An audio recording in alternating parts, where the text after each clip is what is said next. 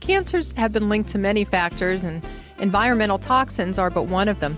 What do you know about the research on multiple myeloma and the toxins that people were exposed to after 9 11? You're listening to ReachMD, the channel for medical professionals.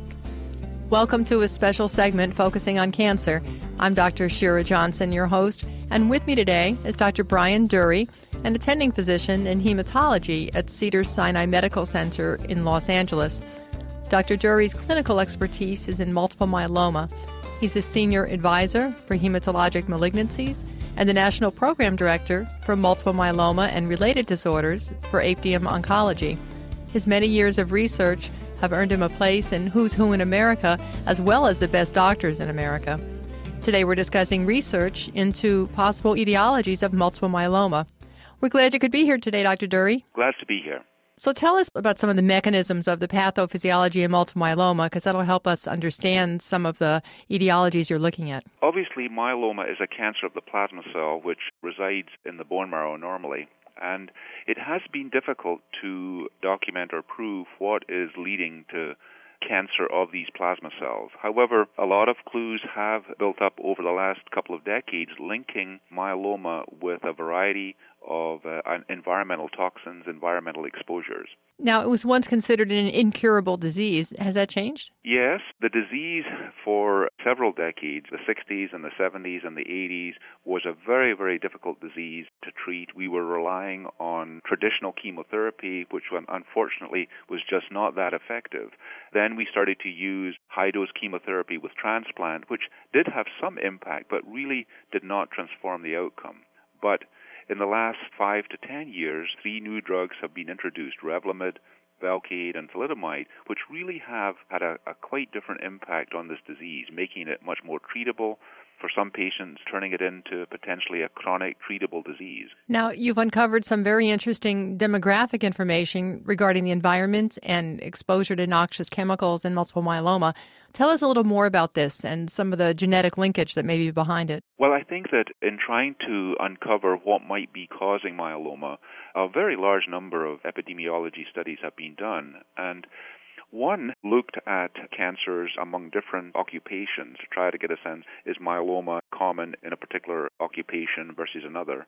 And firemen were investigated, firemen from all across the country, in fact, uh, all around the world. And a recent meta analysis uncovered that among firemen, there are several cancers which occur, but multiple myeloma is at the top of the list. So, multiple myeloma, unfortunately, is the commonest cancer which is reported among working firemen who are obviously exposed to a variety of toxins as part of their work with burning fumes exposure and coming in contact with a, a, variety of very toxic agents. Now, have they further looked at the amount of exposure relevant to those who develop the disease? Yes, so this is an area of active research to try to document what toxins are present in the fumes, how much accumulation there might be over time in the firemen, uh, and things like that. And one of the things that the International Myeloma Foundation has been involved with is to try to assess well, not every fireman gets myeloma, fortunately. There are some who are apparently predisposed. Can we identify with personalized uh, genetics who might be predisposed to getting myeloma, and perhaps we can give some advice and precautions that would prevent the onset of the disease? And so we recently have been using a project which is called Bank on a Cure, where we test and evaluate the DNA of patients with myeloma.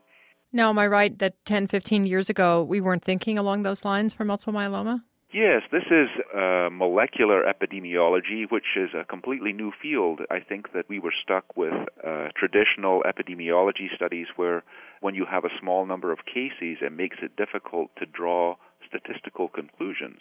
Now we have the opportunity to look for the fingerprint.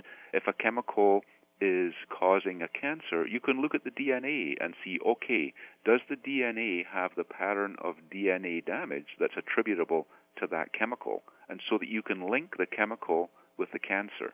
And so that's where this research is heading, where you can take an individual patient and you can study the myeloma cells, you can study the DNA of their immune system and see what is the pattern? Is this a pattern linked to a chemical? Is this a pattern linked to myeloma? Does that mean that coupled with the exposure, your DNA and your environmental exposure may pre select you for myeloma, and that other firemen who have a different DNA pattern may not be as susceptible? That's right. So that there were firemen who worked at the 9/11 site who have who are fine, who've had no medical problems, and, and certainly did not uh, develop myeloma, and that's because their DNA pattern is resistant to that, and they're able to fortunately get through that without a problem. But we're interested in prevention across the board, and so actually the International Myeloma Foundation has come up with specific recommendations for firefighters to reduce the risk of exposure.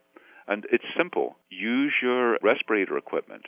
Clean your togs in between fires. Don't be walking around with equipment which is covered in toxic chemicals. And so we have specific recommendations which are on our website, which are distributed to firemen across the country, actually around the world. For those of you just joining us, you're listening to the Clinicians Roundtable on ReachMD, the channel for medical professionals.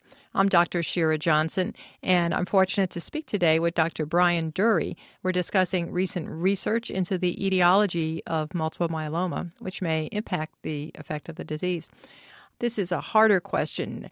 Do you see, from your experience, maybe ethically, also getting into some demographics, there's ever going to be a day when patients will be screened for a job and the risk evaluated before they're allowed to work in that profession? I would certainly think and hope that that wouldn't be the way that this information would move. I think that the areas that I see movement are in highlighting precautions such that everyone would be safe and not exposed to things that are, are toxic.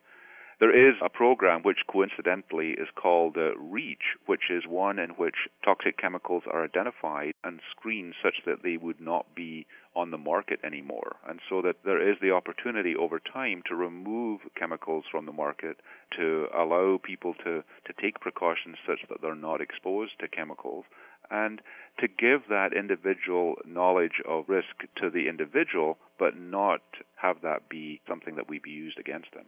Is there any implications on this work in other people who may be at risk for multiple myeloma because of toxin exposure besides firemen? Absolutely. I think that we see that this is broadly applicable, and over time, as we learn more about all the different subgroups of myeloma where there are undoubtedly uh, different factors involved, this is one of the difficulties where not everyone is a fireman. We are all exposed to different chemicals in, in different ways, and so it's just going to take time to identify what those ways are, what the chemicals are, and what would be the most appropriate precautions.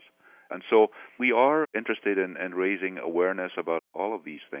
In fact, we were most fortunate to have a spot on the NBC Evening News where we were able to, to highlight myeloma and start to draw attention to some of these issues. Now, can we talk a little about the impact your work with multiple myeloma is having on other cancers? Because it's changing the way cancer is being treated, correct? That's right. I think that I gave the analogy with chronic myelogenous leukemia and, and the drug Gleevec, but I think that the treatment of myeloma is, is impacting chronic lymphocytic leukemia, the blood cancers, a range of cancers where the intent is to control the disease over time, not necessarily use the old paradigm of hitting hard with toxic chemo and creating a lot of problems up front. Do you think multiple myeloma will ever be cured in our lifetime? Well, I don't see why not. I think that there is tremendous uh, progress. I'm looking to the fact that perhaps a combination of these new drugs might really create something close to a cure. But as patients tell me, chronic for 10 to 20 years, they'll take that. It's similar to diabetes. Diabetes is not cured, but if you can take a tablet or if you can take insulin and it's controlling the disease well,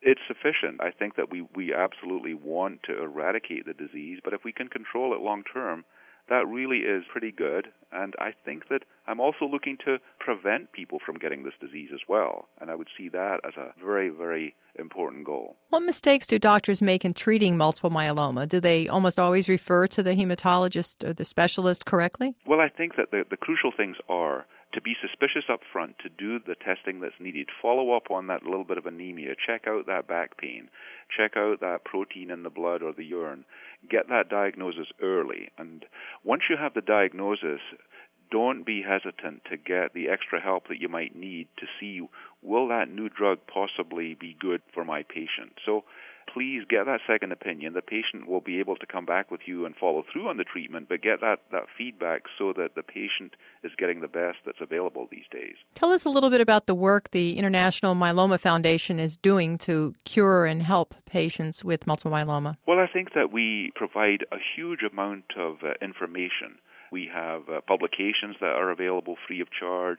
We have a website. We also have a chat room called the Listserv where patients can go online and chat electronically.